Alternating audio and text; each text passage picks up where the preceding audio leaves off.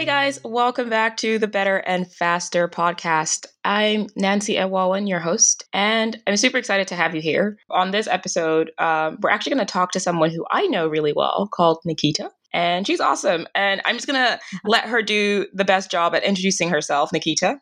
Hey to everyone that's listening. I'm Nikita Ingrata. I'm a product manager and an agile coach as well. I know how can she be so awesome to these things at the same time? yeah, I do. I've been in product management for about nine years, originally from South Africa. Worked across three different countries, so I've got some interesting experiences over the years. I'm super excited to be here. Just the thoughts of sharing my insights on the way that we can work within an organization faster, better, happier. It all is around people. So I'm super stoked to be here. Awesome. So let's just jump straight into it. What comes to mind when I say better, faster, and happier organizations? So, in my experience, it's all about people. There are so many different stakeholder groups within an organization. You have your business stakeholders who are constantly pushing to get stuff out to market as soon as possible. So, fast, fast, fast. You mm-hmm. have the tech team that are so concerned with good quality because great to push stuff out in production, but then if there are defects or bugs, it always gets blamed on the tech team. So there's always their concern to have incredible quality. And then mm. from a product management side and UX side, we want to solve actual customer problems. We want to make sure that the stuff we're building is going to be of value to our end user. So for mm. me, faster, better, happier is that very fine line, that very thin balance of trying to keep all these different stakeholder groups happy that's more or less what it means to me.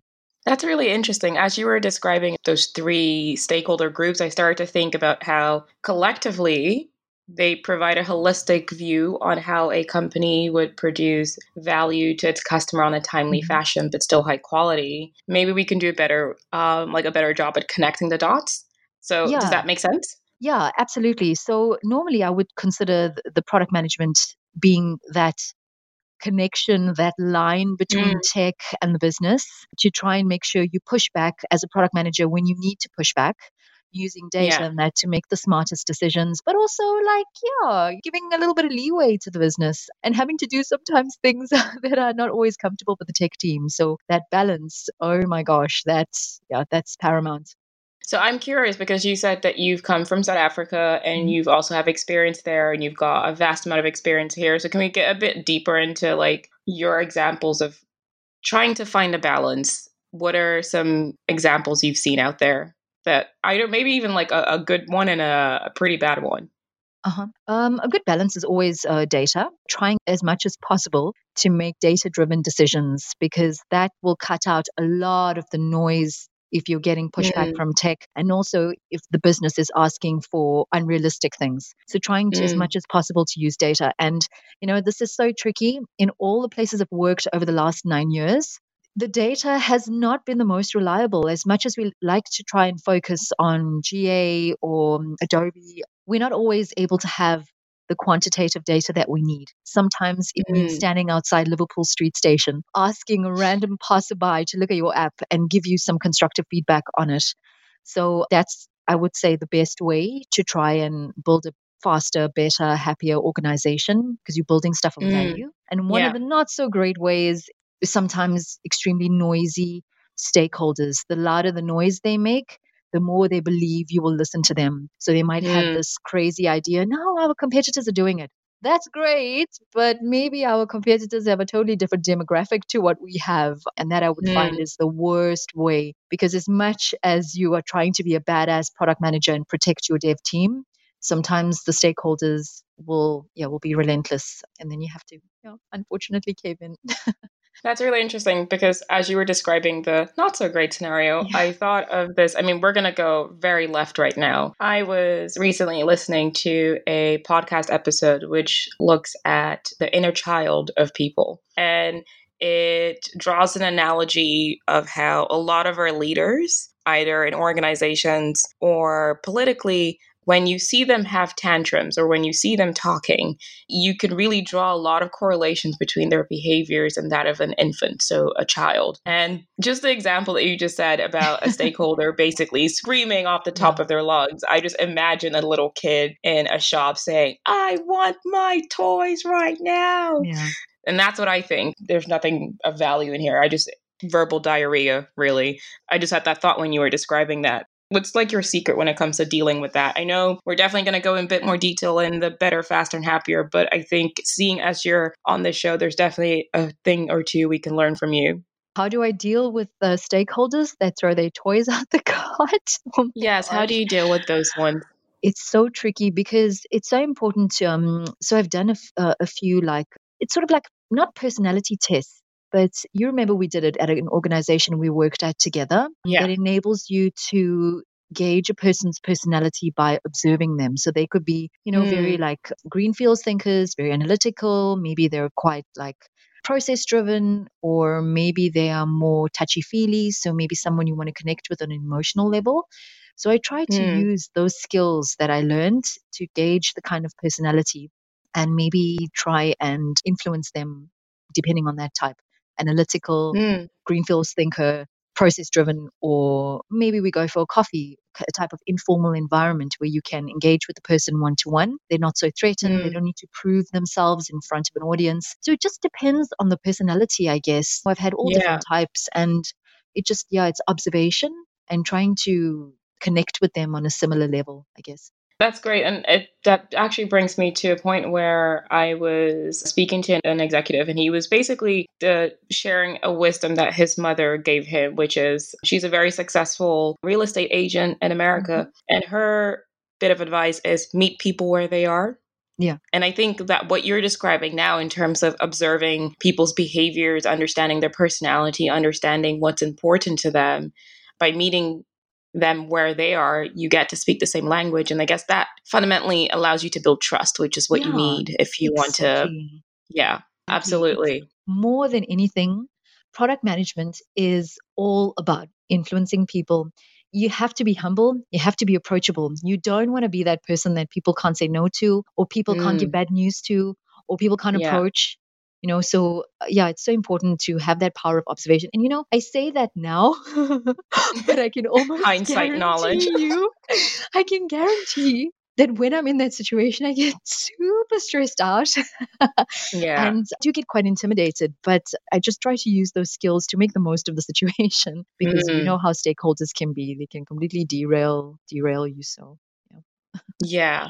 Speaking about stakeholders, and I'm also curious about the agile coaching side. So, when it comes to mm-hmm. this mission that we find ourselves in, which is to basically make organizations better, faster, and happier, what are some of your favorite success stories that you have in your pipeline? So pipeline might not be the right word, but basically, like any, you know, it's really funny, right? As you're doing this podcast, it's almost like you're trying to like limit your verbal diarrhea, sound professionally at the same time. It's like juggling a lot of balls. But basically, what are some of your recent success stories when it comes to this mission of becoming better, faster, and happier? So, you know, we were talking about transparency, trust, managing expectations, and that. Yeah. So, when I was at Expedia, there was this brilliant process, and I really, really enjoyed the way that the product management team implemented it. It was called T642, T being the start of a new quarter or time. And then mm. 642, six weeks before the quarter, four weeks before, two weeks before the quarter. At six weeks, the product managers would get together and have a high level overview of what they wanted to deliver for the following quarter.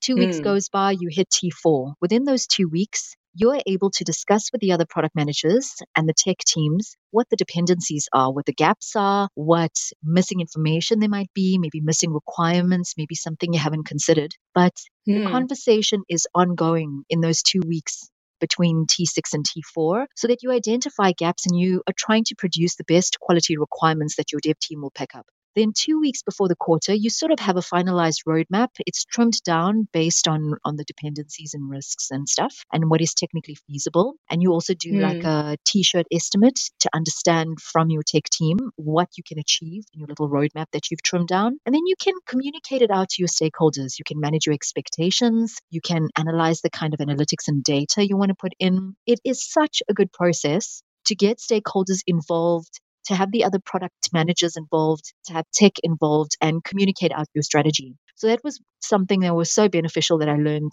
at Expedia. What I love about that example is that there is a I think it's an author and a professor in Canada who wrote the book The 12 Rules to Live By. Jordan Peterson. Mm-hmm. I know it's a controversial he is a controversial person yeah. Uh, as a, just his presence, but I was listening to one of his talk about how to live a better life and he made a statement stating life can be really boring, but if you want to progress, you have to schedule certain things. Yeah. Even if it doesn't happen, simply scheduling it in your calendar allows you not to forget about it. So, what I love about this example is that you're scheduling time out in the calendar to have certain conversations. Yeah. A lot of organizations are just, especially, I mean, OKRs are something you'll see bash around, yeah. waving around as like, oh, the we do this. Yeah. But something I see missing is we don't actually take the time out to talk about them. Like, take a decent amount of time out to talk about them. Mm-hmm. And it's more like, oh, miraculously out of my black hat with magic where I pulled out the bunny, my OKRs have come out. And ooh, magically all the dependencies have been fleshed out. And ooh, magically everyone has been informed. Mm. It's like, hello, we don't live in that world. So I really like that example. Yeah. Yeah, is that something that you've also kind of brought and introduced as an as a coach to other places? Yes. So that was next thing that I was going to chat about. In terms of the that skill, that process that I've learned at Expedia, I actually used it in my first product management gig in Copenhagen. So I took that process and obviously observed the kind of environment, totally different language. Okay, well, we did speak English, mm. but totally yeah. different culture in a different environment, in a different country with a different way of working and trying to implement some of those principles of forward thinking, building a roadmap, having communication with all the different parts of the business so people know what you're working on, making sure you have regular sprint reviews so that your team is acknowledged for the kind of work that they are doing. You know, to give the mm. developers a sense of gratitude, appreciation from the rest of the organization. So, using the T642 planning and agile processes that I'd learned and implementing that as a coach at Novasol was it was mind blowing the change in the team trust, in the team motivation, productivity. People were, yeah, people were mm. feeling value in the work they were doing. So it was great. That's exciting. So tell me a bit more about you said so you were in Copenhagen. Right. What would you say is the difference between a company there and a company here from your lived experience? I think the key difference is the ways of working. In Copenhagen, there's a massive work life balance. It's all over Denmark. People mm. are not as stressed out all the time that I, I find that companies in London are. People are very, very stressed out, overworked. So mm. the way mm. of working more than anything. And also in Copenhagen, they are quite reserved. So it does take a bit of motivation and a bit of pushing and showing the way as a coach to try and get people to be mm-hmm. a lot mm-hmm. more collaborative, to talk a lot more. So yeah, just mm. more than anything, it's just a different culture and way of working. Interesting. Mm. So something else that I love chatting about, which is areas to improve Mm, when it comes to this. Always a controversial what one. comes to mind. I have officially accepted my title as rebel. I don't know what that means for my future, but I will be the one asking difficult mm-hmm, questions. Mm-hmm. The reason why, I guess it's let me provide some context behind why this question. I think when it comes to transparency and when it comes to sharing our learnings, we do a really crappy job at sharing where things basically mm. didn't go well or where we want to improve things. And it's almost like there is a shame attached to it. But there's so much wisdom in learning about failure because it gives us information, free information no. that you can't Google anywhere. It basically tells you this is what you shouldn't do. This is how you did it yeah. last time. Don't do it again. Do it this way. So I think that's why there's context behind that and why I find it really important. This is the agile way. It's empirical data, right? It's looking at what we delivered, how we did it, and then looking mm. forward to how we can improve it, make it better, make it faster, like you say, but also, of course, better quality. Yeah. yeah. So the biggest struggle that I have found in my mm. career has been managers unable to empathize with employees that are not of their personality type. So I have been in so many places where, mm. so say for example, you have a manager that is fairly regimented. They might be fairly old school, making sure that you are at your desk at a certain time, you leave at a certain time, you make sure you fulfill your hours in a day. You're not allowed to work remotely. We have to, sort of being seen is an indication that you are working. Now, for my personality type, I'm a free spirit, right? So I don't mind working in the train. I like to work from a coffee shop that's near the river for a little bit of inspiration, creativity, and a change of environment. Sometimes I could be at work, but I could be working on the roof of the building instead of in the office. And a manager that is fairly regimented will never bring out the best in you if you are getting reprimanded for not mm. following the hmm. way. I always try to think that managers should try to find out from their employees or from their subordinates what they can do so that the subordinates provide the best quality work possible. And that is the biggest struggle I found. What comes to mind when you hear the word empathy in the uh, workplace? It is being putting your ego aside. It is putting any titles and any hierarchy aside and being able to put yourself in the feet of the person that you're trying to empathize with, I guess. That's hard. stupidly hard, right? Because I mean, gosh, it's the ego. It's the ego that got us the job in the first place, right? Because your ego is like, "Ooh, I want that title, so I'm going to go and apply for that job." And then all of a sudden, mm-hmm. you get there, and it's like, "Whoa, whoa, whoa! Stop! Yeah. Take off the ego, and then come and join us." It's so difficult. Um, it's yeah. hard. It's really hard. But and it's also like it's like a survival mechanism. I guess you know what I mean. Sometimes, yeah. Go on. Having that mm. ego, having that confidence. So yeah, it's extremely difficult. Absolutely. And I think as we are moving towards the future and towards the future of work and what may, whatever that looks like, I think we are certain of a couple of things. And that is, it is going to be hard because there's a lot of ingrained behaviors that we have that we will have to let go of. And that's a really scary place to be in, mm-hmm. um, especially if it's your coping mechanism. Because, yeah. as you said, protection, you're trying to protect yourself but hey, this is where psychological safety becomes really important. Because if you can increase that, then the ego has no place. Yeah. At least yeah. that's the ideal scenario. I mean, yeah. No, I, am uh, just thinking mm, that. What What are you thinking? In order to get into a position of a manager, no, mm-hmm. I, I, mm-hmm. don't know. Maybe it's because I, have not been a manager yet, so I, I'm not sure. But it's a lot about how you handle people. So, do you do you think it could be something in your personality that makes you a better manager, a better leader? Not something that you can always learn in a book? I think for some people, mm. it will come extremely natural, like breathing. And for some people, it will be a hard journey because it means learning a lot of skills that they've never had mm. to give thought for in the past. So I'll give you a story. There was a developer who I met now three years ago, extremely talented, put them in a room, whack any complex problem to them, and yeah. they will solve it for you. So all of a sudden, they were told, Congratulations, you're now a manager. And he had four direct yeah. reportees reporting up to him. He just didn't have the bone in him to manage people and to grow and nurture and to cultivate talent and to amplify people. And it was something he really struggled with. And then down the line, we found out his intrinsic motivation mm. has nothing to do with growing and nurturing people. And neither is he even interested in developing that. so maybe we shouldn't have given him the managerial role. So hmm, that was a smart decision. But what I'm getting to is that for some mm. people, it will come extremely natural. But for others, it who where it doesn't come natural i think it's for them to make a decision on whether or not it's something they want to develop and learn because there's also nothing wrong with not being a manager and i think that's something that we have to talk about as well in in some organizations it's, why is it that the only yeah. path to progressing is becoming a manager what you end up having is people who don't want to be managers taking on that role because it's True. the only pathway yeah. to or people growing. taking on the role purely for the title but not with the intention of nurturing anyone. Absolutely i mean so here's the thing right? Why do we only have and this is me thinking out loud right now why do we have probation only mm. for when someone has just joined a company? Why not have a probation period where someone can actually test out the water if this role is really what they want?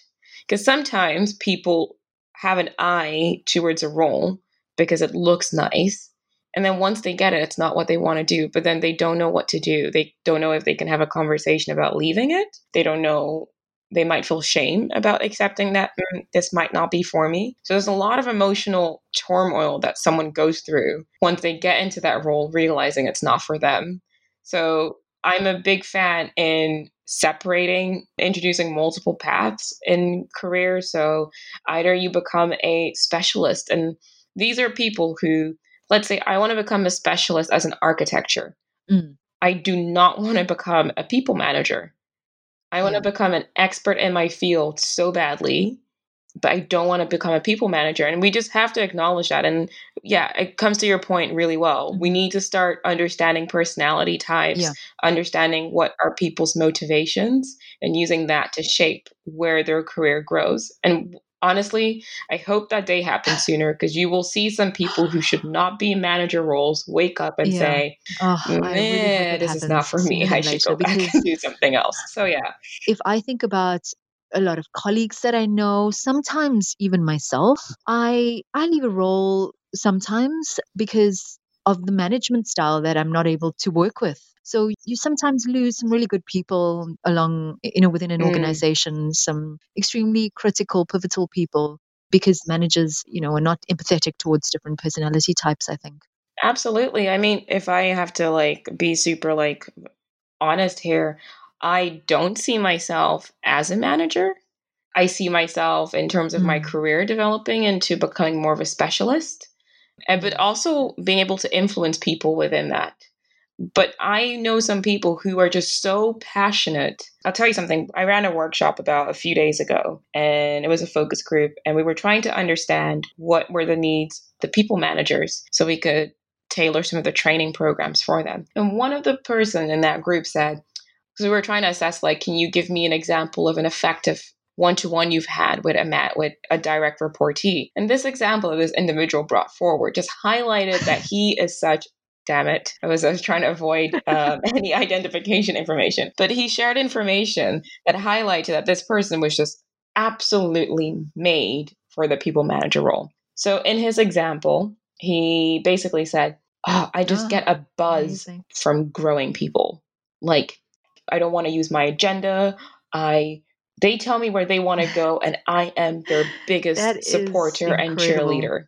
That is someone who's a people manager. And in the same space, we also had individuals who said, Well, I have an idea of where I want this individual to go, and I want them to go in that direction. So this is where I think we just have to be really careful because it's it's a role that touches people in a very mm-hmm. emotional and vulnerable place because you're managing people and you have to ask yourself if you're willing to step into that responsibility because the impact you have in people's lives in that role is so severe. And I'm yeah. saying this because I've had extremely shitty managers yeah. who've yeah. pushed me to the brink of depression. So that's what I mean when I say some people I just aren't made for it. I really, really think and that's it's so important for managers to to really assess if that is something that's best for them and best for the people around them that they manage. Honestly, because that can make or break direct reports, like whether they stay at the organization or not. Yeah, it does. Exactly. You know, and it breaks you yeah, as well. You it breaks you as well as the manager. Work, so five days of the week, most of the time, years and years of your life at work. And it has to be an environment where you're going to grow, where you feel valued and you add value. If you think about it, right? You work, as you said, you work eight hours a day, multiply that by, let's say, 40 years. Like, do you really want to be known to be an asshole for that amount of time because I don't know how exhausting that must be.